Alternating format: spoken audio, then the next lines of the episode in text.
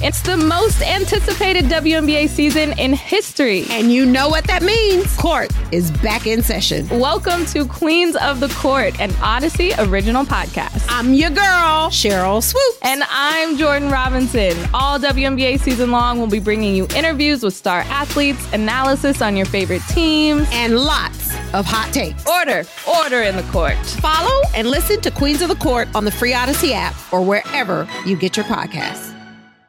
This is Reception Perception, the show. Now, James Koh and Matt Harmon. I want to transition to, to New England here. Um, again, talk about guys th- where the narrative is that, oh, okay, this guy's fallen off. Uh, I think that was Mac Jones. Uh, and what an interesting. He's had such a short career, Derrik, and it has been just truly one of the most up and down careers that we've ever seen, where he comes in rookie year and it's gangbusters. Everyone says, oh, oh, the genius Bill Belichick, he's done it again. He's done it again. Mac Jones is the truth. He's the real deal. He's he's going to lead this Patriots team. All right, so he's on this on this rapid ascent where everyone says, "Okay, he's clearly the best quarterback of this class." Okay, so we're we're moving way up. All right. So then last year he deals with a little bit of a clown show at uh, offensive coordinator, whoever that might have been, um, and, and and people kind of give that last year a little bit of a pass. All right, now they bring in Bill O'Brien, and he's worse. He's worse than he was last year, at least for, especially from a statistical standpoint. Even from, I, I think the, the, optics of Mac Jones looks a lot worse um, than it was last year. So now people are saying, "Oh, he's a bust." right? So now, now, well, now Mac Jones can't play.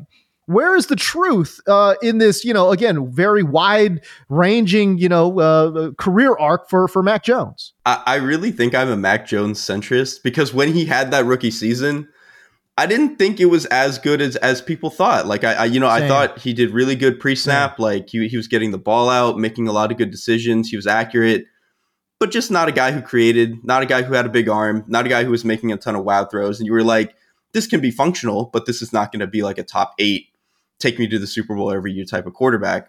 And then the last two years have happened, especially this year. And I'm kind of on the opposite end where it's like, he's still actually doing all of the things that kind of made him look good as a rookie, where he's actually uh-huh. doing a good job of, of playing pre snap. He's doing a good job of finding answers versus the blitz and stuff, um, at least with like some of their hot route stuff. Um, he, he's playing with good timing. Like when he has time in the pocket, he generally makes good decisions. He's still a pretty accurate thrower. It's just that the offense is built in such a way that the margin for error is so so so so so small. And he's just not a guy who has tools to fix that. Like he's not a guy who's going to go create. His his pocket presence is not that good so he's not going to stand in and make super tough throws. And he doesn't really have the arm to like make a throw work when it's not really there. And so you just kind of see this offense that is constantly sputtering because it really all they have are like quick passes and him finding quick answers versus the blitz and some screens. But like they can't throw the ball over the intermediate area. They don't even run the ball and play action that well, and they can't throw down the field because nobody can separate. So it's like the the the, the offense is built in all of the ways that make Mac Jones look bad, but he's not actually this bad.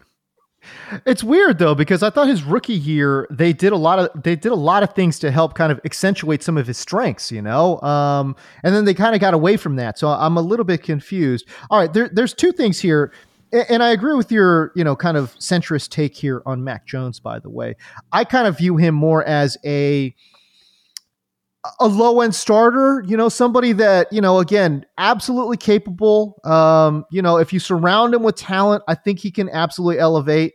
Um, I don't think he's going to elevate the play of his receivers, but I think if like what like what we're seeing in Miami, you know, that's the extreme yes. example of like you give a guy, you know, certain, you know, weapons and and and an offensive head coach or whatever it might be. I think he can operate the offense fine. Um, okay, now that being said, there was two plays in particular, right? So one, he just missed a wide open. I think it was. I want to say it was Juju Smith Schuster uh, for for a first down. Uh, but then he also threw an absolute dime down the field. Was it to Jalen Reagor, Derrik? That was two where it yes. just it where it was it, where it, it, an absolute just moonshot, beautiful deep ball hits the receiver in both hands, and the guy just drops it. You know what I'm saying? So I, I thought he had a little bit, uh, again, just up and down kind of play where there's there's certain plays that he left on the table, but man, certainly plays where his receivers let him down too. And, and that's really the pain point of this offense, right? Is like when he misses to Juju like that because the the margin for error on the offense is, is, so slim, it feels catastrophic when you miss on a play that should be relatively easy like that. Right. And so you can't have those when you also have your best throw on the day.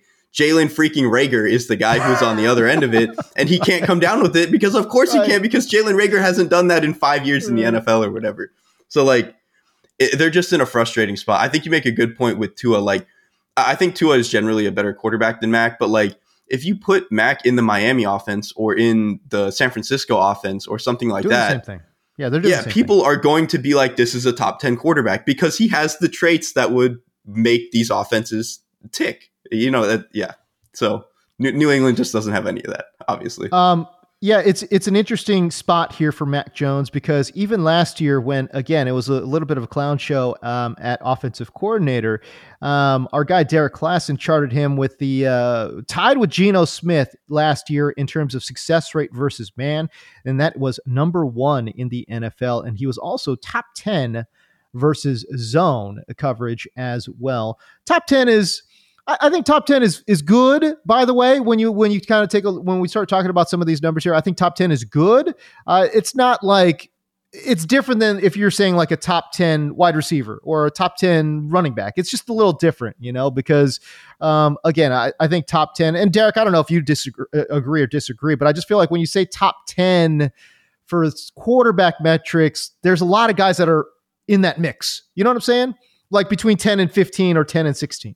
No, 100%. I mean, there's just fewer guys doing it. You know what I mean? That's the thing. When you mm-hmm. say a mm-hmm. top 10 yeah. receiver, it's like, well, every team is fielding three. So True, there's, right. uh, I mean, that's what, like a hundred, that's right. basically a hundred receivers who matter. So yeah, when you're top 10 of that, it makes a little bit, it's a little bit of a stronger thing. Whereas when you're in that, like, I think basically with anything with quarterbacks, if you're in like that eight to 20 range, like mm-hmm. really given the circumstances, like a lot of stuff could be really, really close, 100%. So good on okay, him for so, being in that range, but yeah, exactly. And so again, I in and this is I think that flies in the face of the narratives um, in regards to Mac Jones in 2022. Anyways, the fact that again tied with Geno Smith in terms of success rate versus man coverage and top 10 versus zone. That's that is extremely solid numbers, you know. So um, uh, again, like you said, good on him. Um, I I feel as if he has certainly taken a step back here um, in 2023. I can't wait for when those final numbers come out uh, from our guy Derrik Klassen here. 2400 Sports is an Audacy company.